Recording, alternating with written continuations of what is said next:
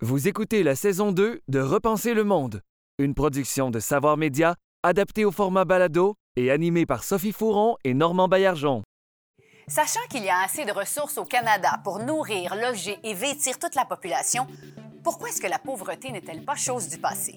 Et est-ce que c'est possible de l'éradiquer? C'est la question qu'on se pose aujourd'hui à Repenser le monde.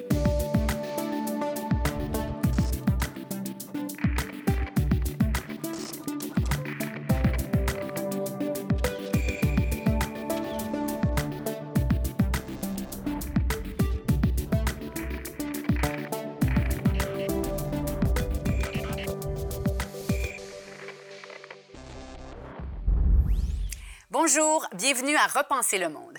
Est-ce possible d'imaginer une société sans pauvreté? C'est la question qu'on se pose aujourd'hui avec nos invités que je vous présente à l'instant. Jessica Dufresne, avocate et doctorante en droit à l'Université d'Ottawa. Bonjour. Virginie Larivière, organisatrice politique du collectif Pour un Québec sans pauvreté. Bonjour. Juan Luis Klein, professeur au département de géographie de l'UQAM. Bonjour. Et Normand Baillargeon, comme toujours, notre philosophe en résidence, auteur et professeur. Bonjour. Alors, bonjour à tous, bienvenue. On commence tout de suite avec ceci. Parler de la pauvreté, c'est mettre en lumière les injustices présentes dans nos sociétés. Cependant, la définition de la pauvreté et des inégalités change selon les époques. Ce qui pose la question, que veut dire être pauvre aujourd'hui au Québec? Chaque année, le fossé se creuse entre les revenus des plus riches et des moins nantis d'entre nous. Et certains groupes sociaux semblent tout particulièrement affectés. Est-il vraiment possible d'éradiquer la pauvreté? Normand, c'est primordial de bien définir ce que c'est la pauvreté déjà. Tout à fait. Puis c'est pas un philosophe qui va vous contredire là-dessus. Avoir des définitions claires, c'est une chose extrêmement importante. Hein. C'est lourd d'enjeux, savoir de quoi on parle exactement. Puis on a tous l'intuition que la pauvreté peut changer de visage, que c'est pas la même chose d'être pauvre à telle époque ou à telle autre époque, dans tel lieu ou dans tel autre lieu. Donc définir devient quelque chose d'extrêmement important. Je vais vous donner un exemple de ce que ça peut impliquer. Alors voici, selon la Banque mondiale, en 2017, il y avait 689 millions de pauvres sur la Terre. Et cette définition-là est obtenue à partir de l'idée qu'on a moins de 1,90 par jour. C'est une première définition de la pauvreté. Vous voyez qu'elle implique comment on reconnaît les pauvres. Ça implique aussi ce qu'on peut faire pour corriger ce problème-là. Mais au même moment, le PNUD, au même moment, le Programme des Nations Unies pour le développement humain, identifiait, lui, 1,3 milliard de pauvres sur Terre. C'est beaucoup plus de pauvres que la définition donnée par la Banque mondiale. Et ici, il s'inspirait, entre autres, d'une définition de la pauvreté tirée d'Amartya Sen, des capacités. Et là, on essayait d'incorporer là-dedans des choses comme les conditions sanitaires dans lesquelles on vit, le taux de mortalité infantile dans tel ou tel endroit, les années de scolarité qu'ont les gens. Alors, on voit que définir la pauvreté, c'est important et que la définition qu'on va adopter est lourde de conséquences, entre autres, sur comment on peut éradiquer la pauvreté. Alors, c'est le premier sujet dont on va parler. Et, et c'est important, donc, de définir la pauvreté aujourd'hui au Québec pour réussir à la combattre. Virginie, quelle serait votre définition à vous? Bien, c'est une grande question parce que, parce que ça recoupe plusieurs réalités qui sont vraiment différentes, euh, dépendamment qu'on soit en situation d'itinérance ou qu'on soit euh, une travailleuse à temps plein au salaire minimum ou à temps partiel, par exemple. On va, on va considérer ces deux personnes-là en situation de pauvreté, euh, qui vivent des situations de précarité, mais leur réalité n'est pas du tout la même. Alors, euh, au collectif, nous, on travaille beaucoup avec euh, l'indicateur euh, qui nous parle des besoins de base, la mesure du panier de consommation. Alors, pour euh, faire court, là, une, une, personne qui habite seule à Montréal aurait besoin en 2021 de 20 800 dollars pour couvrir ses besoins de base. Par année? Par année. Alors là, on peut se demander, est-ce que couvrir nos besoins de base, c'est véritablement être sorti de la pauvreté? Nous, on en doute au collectif, mm -hmm. mais, euh, mais c'est vrai que ça recoupe toutes sortes de réalités, euh, la mm. pauvreté. Monsieur Klein, euh, est-ce que vous avez votre définition à vous de la pauvreté? Oui, j'ai une définition qui ressemble à celle que vous avez donnée, mais moi, je préfère parler d'appauvrissement que de pauvreté. -hmm. Parce que pour moi, la pauvreté, telle qu'elle est définie, comme par exemple les gens qui ont moins d'un dollar euh, 95 par, par, par jour, oui. ou les gens qui ont peu de possibilités de, de se procurer ce dont ils ont besoin, c'est comme des États. Mais pour moi, la pauvreté, c'est un processus. C'est-à-dire, on, est dans une situation relative par rapport à un contexte dans lequel on ne parvient pas à s'intégrer, à participer, à être reconnu comme personne et évidemment à se procurer les, les, biens et les services dont on a besoin. Mais ce contexte est le résultat d'un ensemble de facteurs qui font en sorte que euh, souvent, on, non, non, seulement on ne sort pas de la pauvreté, c'est qu'en plus de ça, on empire. On est dans une situation où le, phénomène euh, se reproduit, peut se reproduire de génération en génération, mais peut se reproduire aussi de, de mois en mois, de jour en jour, à l'intérieur des familles, à l'intérieur des quartiers, à l'intérieur des communautés. Alors moi, je préfère voir ça comme ça, comme un processus, qui est le résultat des facteurs qui, évidemment, nous ne contrôlons pas. C'est-à-dire les personnes euh, qui sont dans cette situation d'appauvrissement ne sont pas capables de contrôler leur vie finalement et de contrôler les moyens qui font en sorte qu'ils peuvent avoir le, euh, la liberté, comme Améthias dit, oui, oui. la liberté de, euh, de, vivre de façon euh, adéquate. Vous avez plus de sympathie, je pense, pour la définition du PNUD que pour celle de la Banque mondiale dans, dans la mesure où elle met en, en jeu les libertés réelles qu'ont les gens d'accomplir un certain nombre de choses et ça ne se limite oui. pas à un panier de consommation ou à un mm -hmm. revenu minimal. Absolument. Okay. Absolument. J'aimerais euh, entendre Jessica sur sa définition aussi euh, oui. de la pauvreté. Ben, moi, je suis une juriste, hein, fait que forcément, je vais m'intéresser surtout au droit. Fait que je pense que je vois aussi. Ça en prend, ça en prend. Ben, c'est ça, il y en faut. Malheureusement ou heureusement, on ne sait pas. Euh, mais moi, je vois ça comme une question aussi d'équité, d'égalité des chances, donc une question d'opportunité. Donc, c'est certain que oui, il y a les, questions des, besoins de base qui sont pas remplis, mais au-delà de ça aussi, on n'a pas la même possibilité quand on est en situation de pauvreté d'investir des, les, hauts lieux de pouvoir, ou même, ne serait-ce pas, même pas les hauts lieux de pouvoir, les lieux de pouvoir en général. Hein, ça commence très tôt. Euh, donc, on n'a pas l'occasion d'être représenté dans ces milieux-là, euh, ni de faire partie, de, prendre sa place. Euh, sinon, j'ajouterais peut-être aussi une dimension très subjective. Hein. Dans la pauvreté, il y a aussi, oui, objectivement, être pauvre, c'est ne pas avoir un revenu suffisant. Mais il y a aussi le sentiment qui vient avec ça, euh, de toujours euh, être un peu, euh, de vivre au jour le jour, de toujours avoir la crainte de justement pas pouvoir subvenir à ses besoins. Puis ça, ça pèse beaucoup, je pense, au quotidien chez les gens mm. qui sont peut-être objectivement pas, qui n'ont pas l'air d'être considérés comme pauvres, mais qui le vivent comme ça par insécurité oui. financière. Le stress que ça suppose et, et la dignité aussi. Oui, tout à fait, oui. Oui, qu'on qu ne ressent pas ou qui est difficile de ressentir. Oui. J'aimerais vous entendre sur, euh, sur cette statistique. Une personne sur dix peine à se payer le minimum pour vivre au Québec. Pourtant, le Québec est l'une des provinces les plus riches au Canada. Alors, qu'est-ce que ça veut vraiment dire être pauvre à ce moment-là? Virginie? Qu'est-ce que ça veut dire être vraiment pauvre? Mais si je prends, par exemple, le cas d'une personne à cité sociale qu'on va dire, euh, qu'on va considérer qu'il n'y a pas de contrainte au travail, donc il y a le petit chèque à l'aide sociale. Donc, euh, en 2021, une prestation d'aide sociale, c'est 708 dollars par mois. Alors, si cette personne-là fait son rapport d'impôt, va chercher tous les crédits d'impôt auxquels elle a droit, va se retrouver avec un revenu annuel d'à peu près 10 000 dollars. Alors, être dans cette situation-là de pauvreté, euh, ça veut dire qu'on compromet notre santé. Ça veut dire très sérieusement qu'on compromet notre santé mentale et physique. Mm. Hein, on vient juste d'en parler là, de l'espace mental de la pauvreté, comment c'est stressant, comment on dort pas parce qu'on ne sait pas comment on va payer le loyer, l'hydro, l'épicerie, euh, comment il faut s'organiser aussi, jongler entre euh, la, la, banque alimentaire, euh, les ressources euh, communautaires qu'on peut aller chercher pour arriver à boucler la boucle être en situation de pauvreté, ça veut dire on peut on peut parler évidemment de la question de la dignité, mais on peut euh, très clairement parler aussi de l'espérance de vie des personnes en situation de pauvreté, ça a un impact majeur. Euh, il, y a, il, y a, il y a des données qui sont croisées, mais entre les quartiers les plus riches et les plus pauvres de Montréal, par exemple, il y a des écarts moyens sur le revenu de 77 000 dollars par année. Et il y a des écarts aussi dans l'espérance de vie qui frôlent le 11 ans. Alors, très clairement, on, on, le paie de sa vie, souvent, de, oui. le fait d'être pauvre. Et quand on, on arrive à, à, à vieillir, on, on, vieillit souvent en, en, en avec des problèmes de santé ou euh, physique et mental. Alors, c'est ça peut faire partie de ce que ça veut dire être, oui. euh, être pauvre. J'ai envie de vous entendre là-dessus, M. Klein, parce que effectivement, l'espérance de vie, moi, j'ai été très, très étonnée de voir ces chiffres. Entre des quartiers de l'Est de Montréal et de l'Ouest de Montréal, ça va jusqu'à 11 ans, de 9 à 11 ans, là. Oui. C'est pas, pas normal, tout ça, oui. Je suis d'accord avec vous.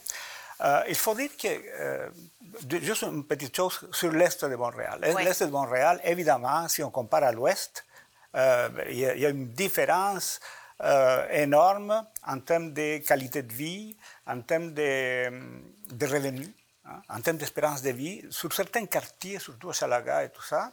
Mais curieusement, en termes d'employabilité, il n'y a pas de différence. C'est-à-dire qu'il y a autant d'employabilité. Par, employabilité, on entend des personnes en emploi. il y a autant de personnes en emploi dans l'Est que dans l'Ouest. Mais la différence de revenus est énorme.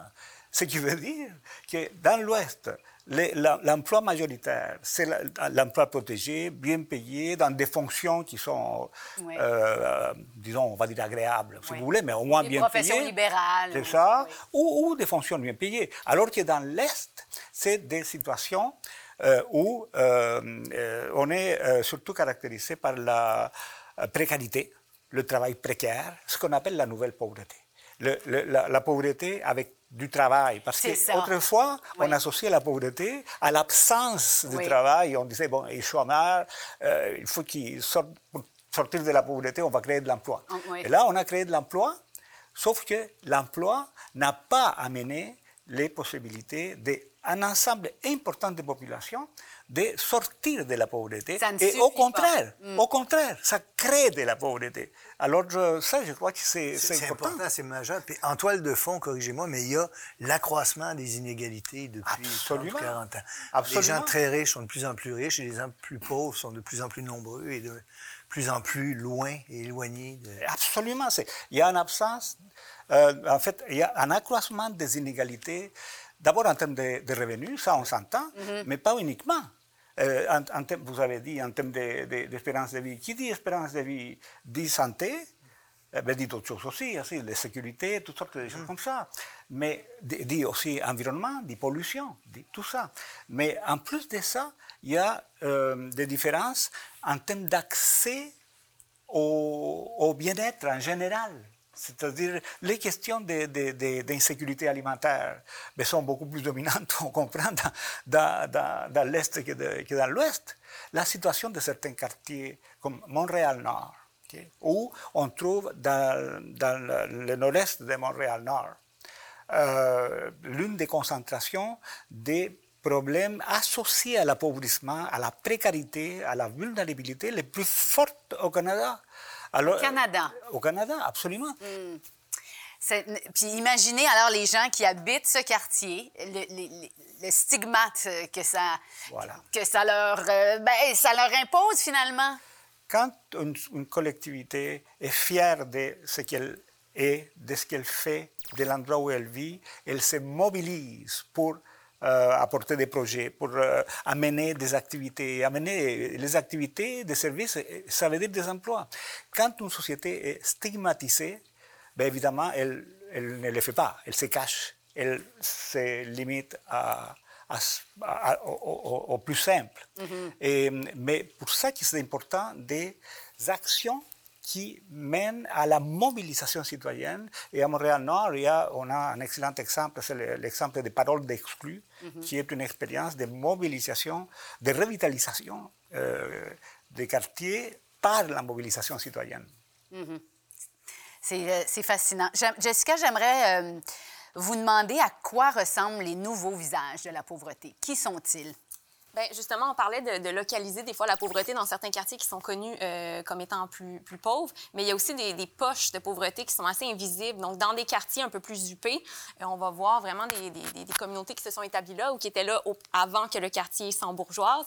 Et, euh, et ça aussi, c'est des visages de la pauvreté qu'on voit peut-être Euh, et ça, fait des gens qui sont plus capables finalement de, de, se payer le luxe d'habiter dans ces quartiers-là qui, se sont bourgeoisés. Et ça, ça crée euh, des situations où, par exemple, moi qui travaille sur les questions de sécurité alimentaire, euh, il y a des nouveaux commerces alimentaires ou qui s'installent. et là, il y a des petits commerces, par exemple, des, des, fois des, épiceries ethniques, etc., qui vendaient des produits pour ces communautés-là qui doivent disparaître à cause de la hausse du coût des loyers et parce que, bon, ils sont de moins en moins fréquentés, parce que les gens vont, aller plus dans les, dans les boutiques huppées. Et euh, c'est ça, ces gens-là se retrouvent un peu euh, obligés de quitter ces quartiers et ça alimente encore cette espèce de cercle vicieux-là. Hmm. Est-ce que euh, je, Au niveau des genres, est-ce qu'il y a plus de femmes qui sont pauvres que, que des hommes? Euh, oui, beaucoup de femmes monoparentales d'ailleurs, ou, euh, de, plus en plus aussi, il y a des jeunes, des étudiants qui habitent seuls, parce qu'il y a aussi la notion d'habiter seul, c'est beaucoup plus coûteux. Et là, on le sait avec l'évolution de la société, il y, a, de plus en plus de gens qui, habitent seuls, que ce soit euh, des, gens divorcés, séparés, ou des étudiants. Et là, le coût du logement, le coût du panier d'épicerie est beaucoup plus élevé. Donc ça, c'est des gens qui souvent travaillent, ou justement, on peut-être bon, sont scolarisés, etc., mais qui n'arrivent pas euh, à subvenir adéquatement à leurs besoins. Donc ça, c'en est des nouveaux visages de la pauvreté, des gens, euh, c'est pas, pas des gens à qui, a priori, on, à qui on pense quand on parle de pauvreté. Non, ça, ça, s'explique euh, assez, assez bien, en fait, parce que le, les politiques ont mis en place des, euh, des, mesures politiques pour réduire la pauvreté, pour lutter contre la pauvreté. Donc, on, mais on est allé dans une approche très, très clientéliste. Donc, on a mis de l'avant des allocations familiales pour aider les familles. Euh, on a beaucoup visé les enfants. Il faut sortir les enfants de la pauvreté, les aînés, les personnes en situation de handicap. On, on a vraiment clientélisé les, les, mm-hmm. politiques de, de lutte contre la pauvreté et les grands, les grands oubliés, c'est les personnes seules. Mm. Elles sont complètement... et les couples sans enfants.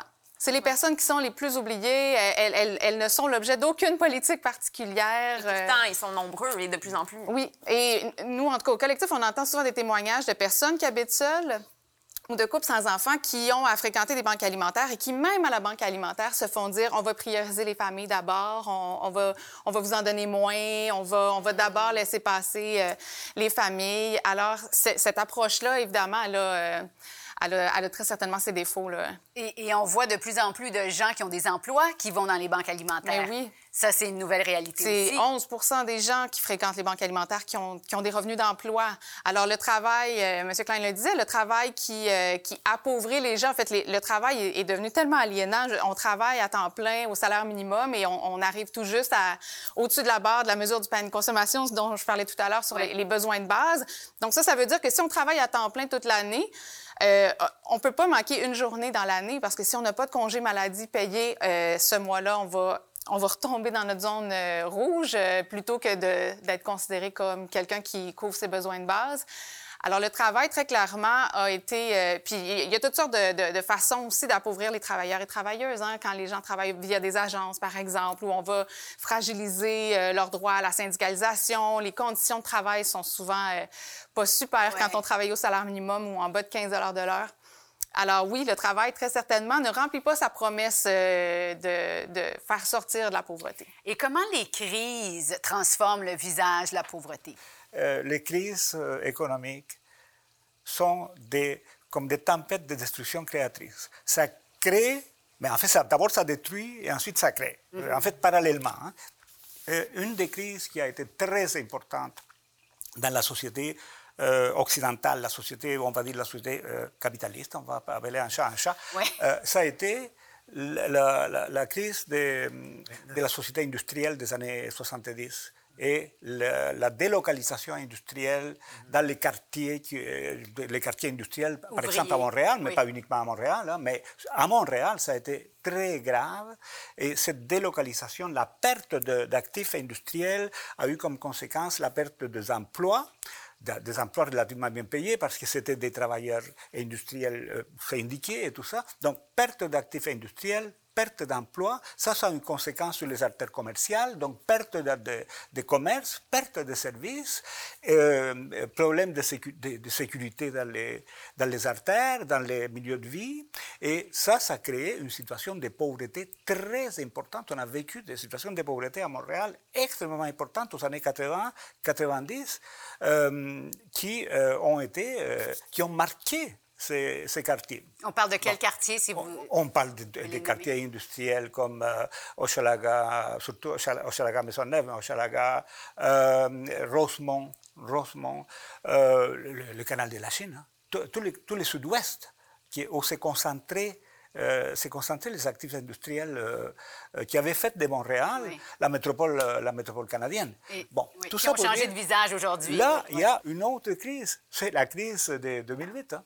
C'est pas une crise euh, des trucs industriels. C'est une, crise due à la financiarisation. Mais ça, ça crée des problèmes de logement, des problèmes, des problèmes aussi d'accès aux services, euh, d'accès à des milieux de vie adéquats.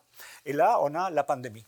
Hein. Donc, la pandémie a euh, accéléré des processus qui étaient déjà en cours, a euh, empiré la situation de ceux qui étaient dans des situations précaires, dans des situations vulnérables, et a augmenté euh, les, les, les, bases des inégalités sociales dans la mesure où il y en a qui ont vécu la pandémie d'une façon beaucoup plus dur mhm. euh, que d'autres qui, euh, bon, ont, finalement trouvé des solutions, euh, mm. ont réussi à trouver des solutions. On est tous dans la même tempête, mais pas dans le même bateau. Voilà. Ouais, Vous écoutez Repenser le monde, animé par Sophie Fouron et Normand Baillargeon, avec Jessica Dufresne, Juan-Louis Klein et Virginie Larivière.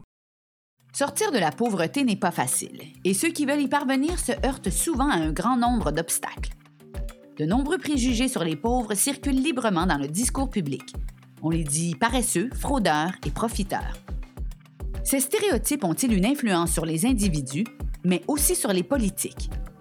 Quand on est pauvre, quels sont les freins qui nous empêchent d'améliorer notre sort? Normand, se sortir de la pauvreté, si on avait les réponses, la vie serait plus douce pour beaucoup de gens. Ça implique quoi, se sortir de la pauvreté? Il y a beaucoup d'obstacles et je vous assure que si je connaissais la réponse, je vous la donnerais. Mm. Mais je peux identifier un certain nombre de ces obstacles-là. Alors, les sociologues, les économistes aiment parler de déterminer, c'est-à-dire que nous, individus, on est, on est, le sujet de certaines forces qui agissent à l'extérieur de nous.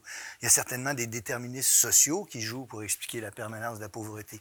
Des déterministes idéologiques aussi, des idées qu'on entretient sur les pauvres ou des idées que les pauvres entretiennent sur leurs propres conditions. Ça joue certainement un rôle. J'indique aussi des possibles illusions sur les solutions qu'on met de l'avant. Je vais donner un exemple. On s'imagine que c'est juste de prôner l'égalité des chances. Et c'est vrai que c'est important l'égalité des chances. Mais lorsqu'il s'agit de gens qui partent dans des situations tellement inégales, il faut compenser et aller plus loin que l'égalité des chances. On peut se demander aussi s'il y a une volonté politique réelle d'éliminer la pauvreté? Ça, c'est une véritable question qu'on a le droit de poser. Ensuite, on peut se demander si notre système économique n'est pas d'une telle injustice qu'il a besoin de pauvres pour fonctionner. C'est-à-dire qu'il entretient, maintient, encourage cette pauvreté-là. Ensuite, on peut se demander aussi, certains soulèvent la question de cet idéal de croissance économique infinie dans lequel on vit. Est-ce que c'est pas une façon aussi de nourrir la pauvreté en encourageant des modes de consommation qui sont malsains? Je n'ai fait qu'effleurer le sujet qui est très, très vaste et j'avoue que j'ai hâte de vous entendre sur tout ça. Qu'est-ce qui empêche quelqu'un de sortir de la pauvreté? Jessica, je vous donne la parole en premier. Oui, bien, c'est déjà de, sortir de l'individualisation de la pauvreté. Je pense que c'est ça qui est important, de s'attaquer vraiment au système. Parce que s'il y, a y a de la pauvreté et qu'elle persiste comme ça euh, constamment, même si, euh, bon, il y a quelques petites initiatives d'aide par-ci par-là, que ce soit gouvernementale ou caritative, euh, il faut s'attaquer vraiment au système qui crée ces inégalités-là et euh, notamment par la redistribution juste euh, et équitable des, euh, des, ressources et pas juste des ressources financières, mais des ressources aussi en termes de, de, possibilités, des ressources matérielles. Virginie? Oui. Bien, sur la question de la volonté politique, là, moi, j'entends je, bien ce que M. Baillargeon dit au sens où c'est ce qu'on voit, en fait. Il y a vraiment un manque de volonté politique. Au Québec, depuis 2002, il y a une loi visant l'élimination de la pauvreté et de l'exclusion sociale. Une loi dans laquelle on se promettait de faire du Québec une des nations où on compte le moins de personnes en situation de pauvreté en 10 ans. Alors voilà, la loi a 20 ans, presque 20 ans, puis on n'a pas réussi du tout, du tout, euh, ne serait-ce qu'un iota de, de cette promesse-là qu'on s'était fait. Alors il y a très clairement un manque de, volonté politique. Euh, il faut s'attaquer au système, comme Jessica le disait. Il y, a des, il y a des inégalités dans le système qui fait que c'est très difficile pour une personne en situation de pauvreté de s'en sortir. M. Klein, tantôt, parlait d'appauvrissement. Et c'est vrai que plus on est riche, plus on s'enrichit, plus c'est mm-hmm. facile de s'enrichir. Et plus on est pauvre, et plus on, on, on reste pris dans cette trappe-là.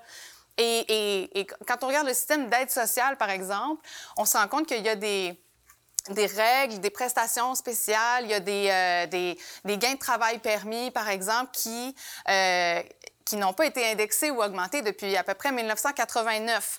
Alors, ah. comment voulez-vous vous sortir de la pauvreté quand les règles elles-mêmes sont injustes? Sont pas, sont, sont, sont- c'est ça, c'est c'est complètement injuste. Attends, je, je veux ré- je veux entendre de nouveau cette phrase. Oui. Oui, oui. Depuis 1989. Oui, il y a des prestations spéciales à l'aide sociale pour une personne qui déménage, par exemple, ou qui a à prendre un taxi pour se déplacer à l'hôpital, ou euh, des trucs comme ça. Il y a des gains de travail permis. Les personnes à l'aide sociale ont le droit de travailler. Elles ont le droit de conserver jusqu'à 200 dollars par mois, sans se faire, euh, sans, sans, sans avoir, oui, voilà, sans être coupé. Euh, si on fait un dollar supplémentaire, la prestation du mois suivant est coupée d'un dollar. Donc, euh, c'est 100% euh, coupé. Euh, ben, ce montant-là, le 200 n'a pas été augmenté ni indexé depuis 1989. Alors, aujourd'hui, 200 par mois, ça représente à peu près 4-5 heures de travail par semaine au salaire minimum. Quel employeur va engager quelqu'un? euh, C'est complètement désuet, mais, mais est-ce qu'il y a, y, des- il y a des décideurs qui entendent ça? Est-ce que vous, vous Oui. allez cogner, j'imagine, aux portes? Absolument. Et vous parlez très fort et, et très bien. Est-ce que vous êtes découragé? Oui, ben c'est oui, il y a quelque chose d'un peu décourageant dans le sens où il y a, il y a comme il y a très clairement de l'idéologie derrière ça. Il y a, il y a- et les, les préjugés envers les personnes euh, en situation de pauvreté, mais particulièrement les personnes à cité sociale. On, on- on semble avoir collectivement plus de respect pour quelqu'un qui travaille, qui en arrache. Mais les personnes à cité sociale, d'une part, on les méconnaît et les préjugés sont sont tellement lourds, sont tellement Tellement glamour, c'est pas gagnant Ah, politiquement de prendre la défense nécessairement tu sais, euh, de, de ces, ces populations-là. absolument. Alors, parlons-en des préjugés. Paresseux, fraudeurs, profiteurs, c'est beaucoup, beaucoup de préjugés qui sont très, très tenaces. Ça, do- ça doit jouer quand même euh, ben, dans le psyché de ces gens-là, M. Klein. Bien sûr, en fait, c'est toute la question de comment on nous voit et comment on se donne à voir. C'est- Et, et lorsque on nous voit comme étant un fardeau, lorsqu'on nous voit comme étant, euh, disons, le, le- le- le responsable de notre, de notre sort, et comme on nous voit comme une nuisance pour les autres, ben c'est sûr que ça finit par, euh, par faire en sorte qu'on qu'on se voit de cette façon-là aussi. Alors, il faut absolument modifier ces stigmates, parce que c'est des stigmates qui, qui euh, empêchent euh, le- le- le- les, les gens de devenir citoyens, c'est-à-dire de, de- de profiter de leurs droits de citoyens en tant que citoyens euh, et de pouvoir avoir accès à l'ensemble des, des, biens et des services qui sont euh, en théorie nécessaires pour vivre d'une façon équitable dans le contexte d'une société comme la société québécoise. Moi, je trouve que Là, il demeure qu'au Québec, euh, il y a eu une, loi, euh, la loi contre la pauvreté et l'exclusion Visant à lutter contre la pauvreté et l'exclusion sociale. en 2002, et il y a des fonds pour ça. Mais il faut dire qu'il y a déjà une loi, ce n'est pas tous les États qui ont euh, adopté des lois pour Oui, ça. qui ont cette préoccupation. Et il y a un fonds. Mais il n'est tellement pas à la mesure des, des- des problèmes qui se présentent que finalement ça devient comme des petites aides à des communautés, des collectivités pour, disons, euh, souvent pouvoir euh, établir des diagnostics de ce qui se passe, mais rarement pour apporter des vraies solutions. Alors moi, je pense que ce qui nous empêche de sortir de, euh, de la pauvreté, c'est qu'on n'a pas été capable d'établir un système de partage de la richesse suffisamment euh, important pour, permettre à, ceux qui travaillent pour euh, solutionner les problèmes de pauvreté d'avoir les ressources nécessaires. Parce qu'on on a des ressources, mais ne sont pas suffisantes. hein. Et ça, c'est en partie parce qu'il y a évidemment des choix politiques, des priorités. On a un système. Et ce système est basé sur un partage inégal des ressources et qui- et- qu'il faut réformer. Alors, euh, c'est Oui. essentiel. Oui. Ça me fait penser à ce que vous disiez, les, déter- les déterminants sociaux aussi de la pauvreté ne sont pas pris en compte. Fait qu'on prend pas les gens où ils sont avec euh, leur vulnérabilité. Et euh, là, vous parliez de l'égalité des chances, mais je pense vraiment le terme aussi, c'est l'équité. Puis euh, vous l'avez dit, il- faut une équité. Et ça, l'équité, contrairement à l'égalité, c'est justement de prendre les gens avec leur vulnérabilité et, et de, de les mettre sur un pied d'égalité pour qu'on on parte tous du même, du même endroit. Il y a des gens qui ont des soucis de santé, de... de- Il y a un terreau ça- qui me touche beaucoup, c'est celui de l'éducation, où ces choses-là se vérifient. hein. Alors, on sait, par exemple, que le salaire augmente avec les années de scolarité. Donc, si on voulait éradiquer la pauvreté, une solution, ce serait d'encourager l'éducation. Par contre, on sait aussi qu'il y a une forte inégalité devant l'école. Les gens n'arrivent pas à l'école avec les mêmes ressources, les mêmes capacités, et souvent même pas avec les mêmes croyances, puis même pas les mêmes connaissances relativement à l'importance de l'éducation. Alors ah, ça, je pense que c'est un sujet qui mériterait d'être discuté. Je sais pas si vous avez une réaction là-dessus. Oh, ben effectivement, quand on grandit dans une famille qui, qui, est peu scolarisée, on n'a pas de modèle. Hein. On ne peut pas se projeter à, l'école. C'est très difficile, par exemple, euh, de se projeter comme, comme médecin ou avocat ou euh, comme doctorant, par exemple. Euh, donc, il faut, il faut des modèles. Et pour ceux qui n'ont pas ces modèles, modèles familiaux-là, ben, il faut comme un système qui puisse leur montrer aussi qu'ils sont dignes d'accéder à ces, à ces espaces-là euh, de, scolarisation. Mais l'école devrait avoir ce rôle-là, même s'il n'y en a pas dans notre entourage. On souhaite que l'école publique au Québec fasse rêver les plus petits euh, et que... Il me semble que c'est une évidence. Mais effectivement, si on n'a pas de modèle, on parle beaucoup hein, de l'importance des modèles et de la représentation. Mais l'État doit pallier ces modèles-là quand ils sont absents, et ça, c'est peut-être pas nécessairement le cas actuellement. Virginie, si on se met dans la peau de quelqu'un qui est en situation d'appauvrissement, qu'est-ce que euh, vous lui conseilleriez de faire? Qu'est-ce qu'on fait quand on essaie de s'en sortir, justement?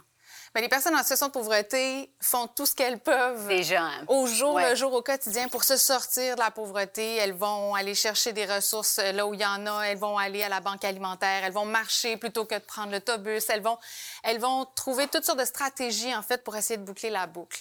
Euh, sur un plan plus euh, collectif, moi je pense que euh, ça serait le fun que le gouvernement invite des personnes en situation de pauvreté à venir leur parler de leur réalité pour que les politiques puissent réaliser euh, c'est quoi les besoins, qu'est-ce qui fait la différence dans la vie des gens, euh, pour comprendre à quel point ça, ça, use la pauvreté, puis à quel point c'est important d'augmenter les revenus des personnes en situation de pauvreté? Mais sinon, au, au, jour le jour, les personnes en situation de pauvreté font vraiment tout ce qu'elles peuvent. Alors là, il y a toutes sortes d'histoires de vie. On peut décider d'aller à l'école, on peut avoir la chance de rencontrer un professeur qui nous, euh, mm-hmm. qui, qui, nous trace la voie, qui change notre vie carrément. Des fois, non. Alors, d'une personne à l'autre, c'est très différent. Et puis, il n'y a pas de chemin tout tracé. Les... Il y a un paquet de chance et de malchance qui... Oui. Euh, Différentes avenues. Oui. oui. Jessica, est-ce que vous êtes plutôt d'accord?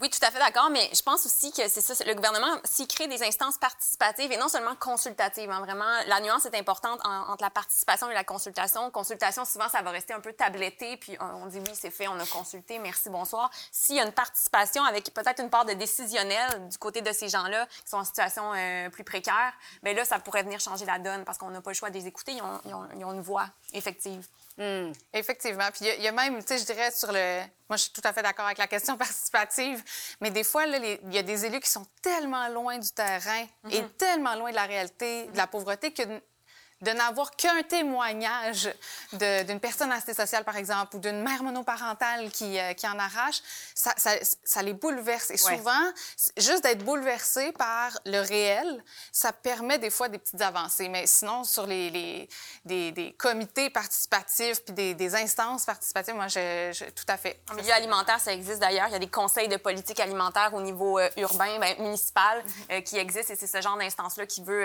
remodeler le système alimentaire local et ça implique les gens qui sont en situation d'insécurité alimentaire. Je pense que ça pourrait être reproduit aussi à plus grande échelle euh, avec des gens en, situation de pauvreté. Mhm.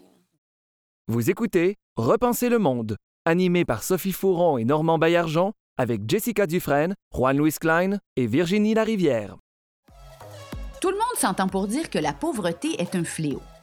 Cependant, on ne s'entend pas toujours sur des actions à prendre pour l'éradiquer.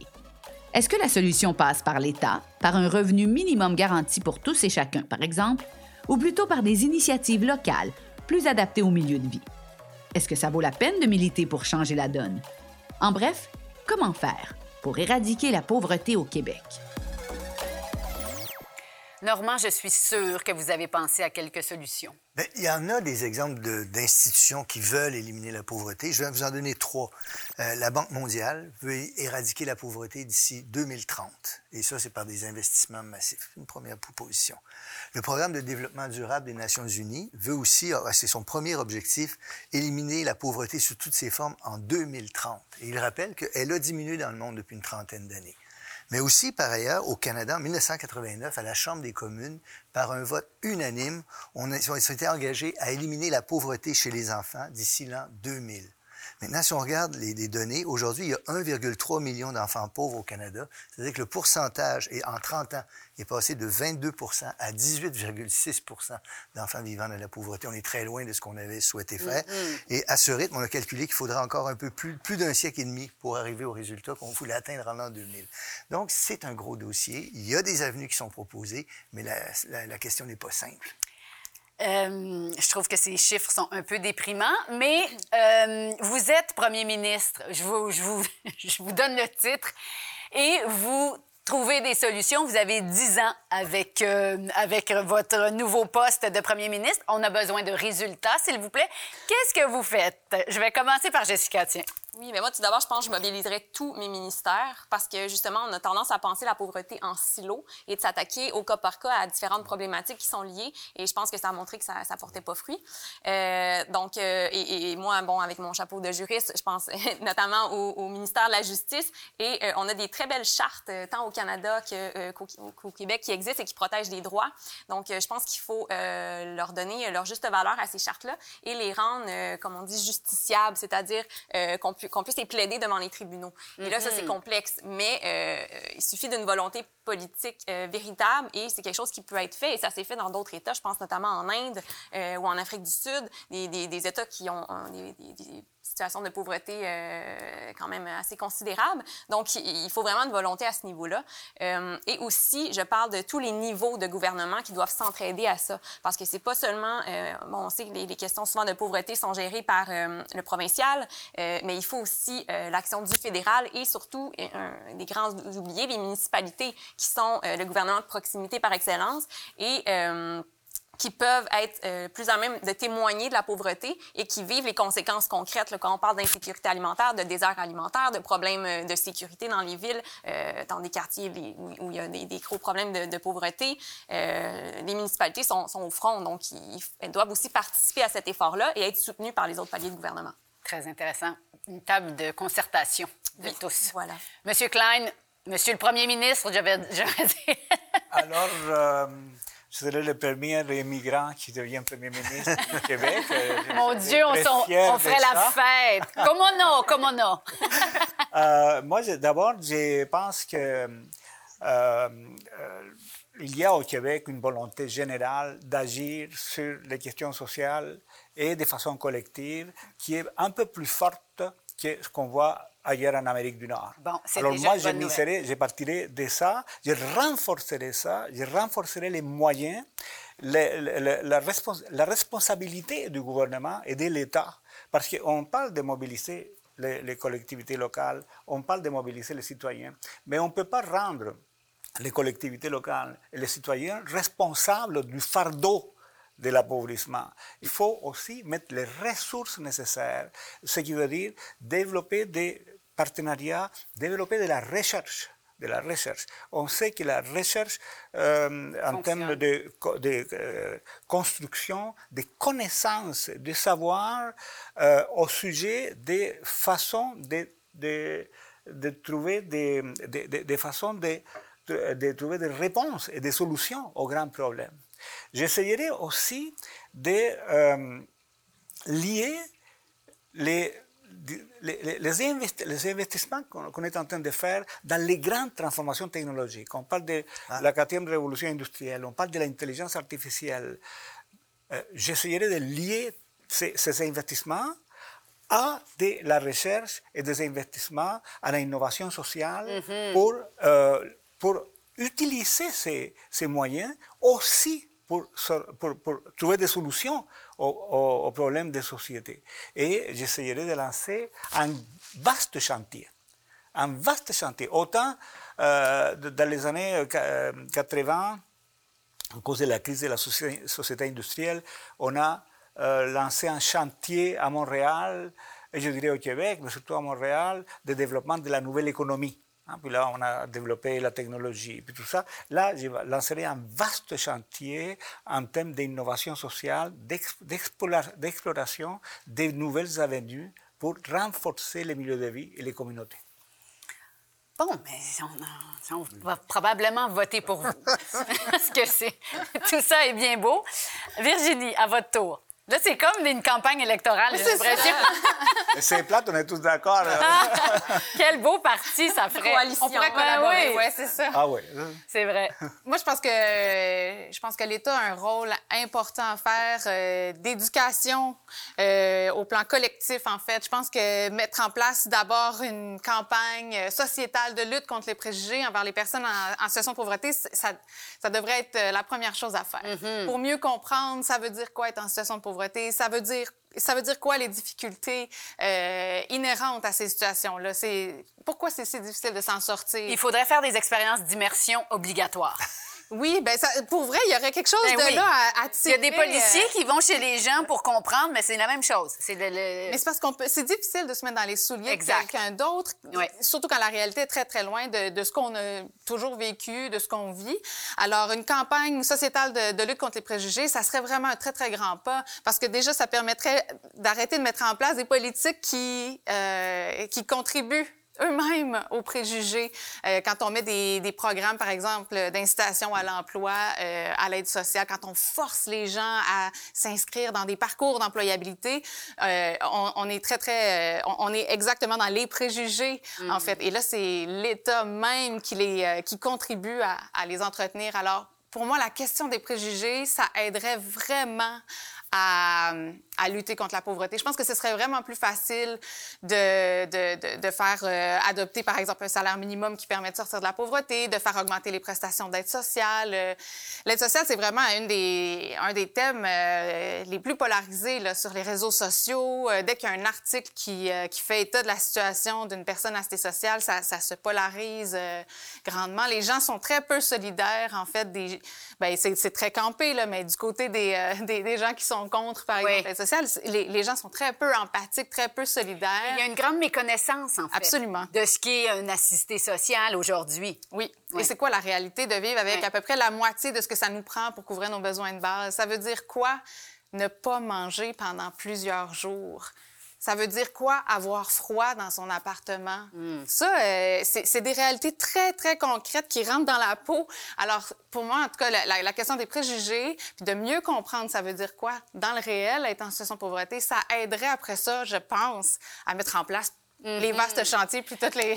Je vous donne la parole, Normand, dans une minute, mais ça me fait penser que pendant la pandémie, les gens s'étonnaient que certains de leurs concitoyens n'avaient pas d'Internet ou n'avaient pas de carte de crédit. Alors, quand il y a un couvre-feu et un confinement, les, les choses se compliquent un peu quand tu n'as pas d'Internet. ou- Tout se complique. Tout ça, je hein, dis ça, oui, tout se complique. C'est un petit détail qui n'en est pas un, mais on n'a pas idée, en fait. Non. On n'a pas idée. Normand, est-ce que vous alliez ajouter quelque chose? Ben, nos premiers ministres ont d'excellentes idées, bravo.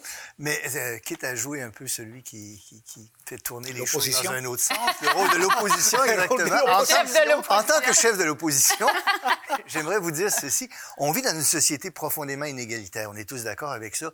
Et on peut penser que tous les moyens qu'on va mettre en place pourront être détournés par les gens qui bénéficient de ce système profondément inégalitaire. Par exemple, si on met en place des mesures fiscales en disant on va taxer plus certaines catégories très riches de personnes pour pouvoir mieux redistribuer, ces gens-là ont une armée d'avocats, de comptables, de fiscalistes, peuvent aller dans des paradis fiscaux et ainsi de suite, et les mesures retombent à plat. Dans quelle mesure, je pose sincèrement la question, l'éradication de la pauvreté devrait pas s'efforcer de se penser dans un cadre différent de celui de l'économie dans lequel on, on vit? Jusqu'où? Comment? Mais moi, je peux vous dire que je, je crois qu'il est impossible de trouver des solutions euh, réelles et durables sans transformer de façon fondamentale le système social et économique euh, euh, dominant. Il est évident que euh, ce système euh, ré- répond à des impératifs qui sont globaux. C'est la, c'est- c'est la globalisation, notamment la globalisation financière, qui impose un certain nombre de choses. Alors, c'est que les gouvernements, comme le gouvernement du Québec, moi, je suis Premier ministre du Québec. Moi. Oui, bien je suis sûr. pas- On l'a pas oublié. euh, Je ne suis pas le chef des Nations Unies.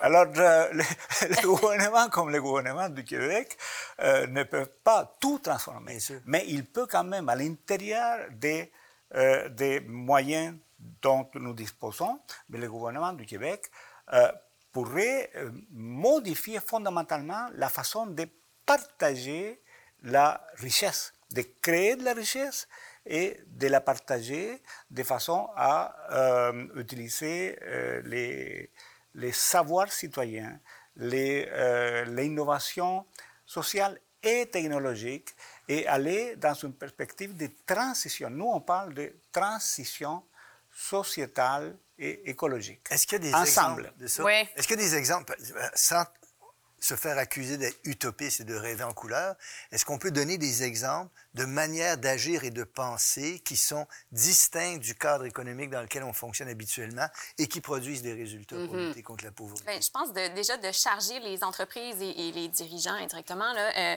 euh, des, des externalités que leurs entreprises produisent. Euh, je pense notamment en- pour les questions environnementales. Si on fait payer les entreprises pour les impacts environnementaux qu'ils ont non seulement ici, mais surtout ailleurs, je pense aux minières canadiennes qui sont euh, excellentes dans le domaine, euh, peut-être aussi que ça permettrait d'aller chercher dans les poches oui. euh, plus directement sans... en tout cas, ça, ça serait Les- peut-être plus difficile de passer... Les externalités, c'est un beau cas, ça vaut la peine de rappeler. hein. Quand il y a une transaction, les effets qu'elle a sur un tiers, les tiers peuvent être positifs ou négatifs. Si elles sont négatives, c'est un coup de moins pour l'entreprise, donc on a intérêt à de, de relancer dans l'environnement, par exemple, des Exactement. externalités. Ça reste dans une logique de fiscalité, mais bon, c'est quand même déjà plus ouvert, les entreprises, euh, que- que les individus.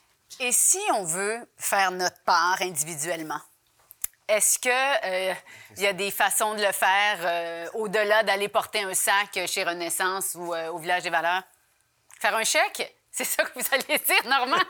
on fait tous un chèque? On fait tous un chèque. Non, non. Être les porte-voix, déjà, je pense Déjà. que de, de- de mettre en lumière ces réalités-là, parce que souvent, quand on vit pas la pauvreté, bien, on a déjà peut-être le luxe de, de- de- le, le- le temps de s'investir en politique ou, euh, ou de s'informer de, de- de certains, euh, certains enjeux, d'avoir des connexions dans des sphères de décision. Donc, déjà, de, de donner une voix à ceux qui n'en ont pas, ça peut être un premier pas, je crois.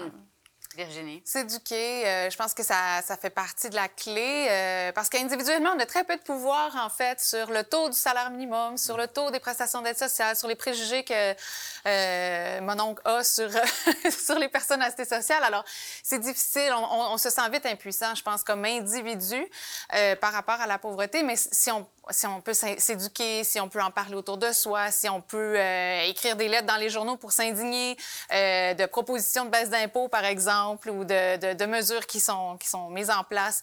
Tout ça, c'est des façons de, de mettre son, son petit grain de sable dans, dans, dans l'engrenage. Ouais. Et développer son empathie, je pense, Oui. le plus possible. Oui.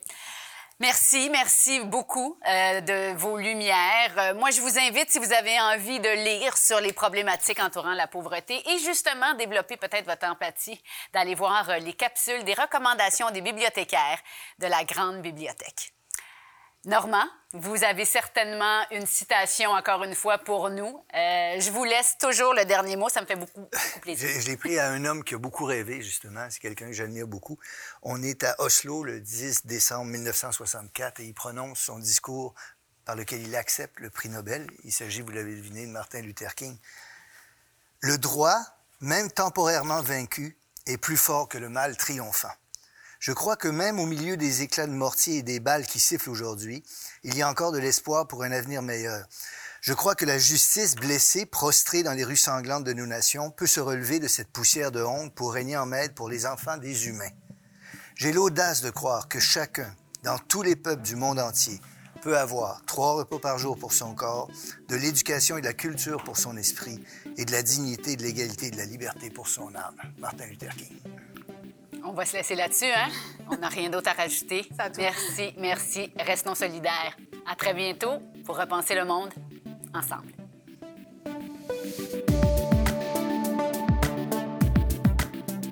C'était Repenser le monde, une série adaptée au format balado animée par Sophie Fouron et Normand Baillargeon avec Jessica Dufresne, Juan Wisklein et Virginie Larivière. Merci à toute l'équipe. À la réalisation, Éric D. Savage. À la recherche, Émile Bordelot-Pitre, Sophie Fouron et Normand Baillargeon. À la direction de production, Michel Sabourin. À la coordination de production, Camille Renaud. À l'assistanat à la production, Coralie Heller. À la prise de son, Sylvain Gingras. À la post-production, Olivier Grenon-Doyon. À la coordination de post-production, Stéphanie Basquin. À la production déléguée, Anne-Marie Simard. À la direction générale et à la production exécutive, Nadine Dufour. Avec la participation de Jérémy Desbiens. La musique de ce balado provient de BAM Music Library. Repenser le monde est produit en partenariat avec le gouvernement du Québec.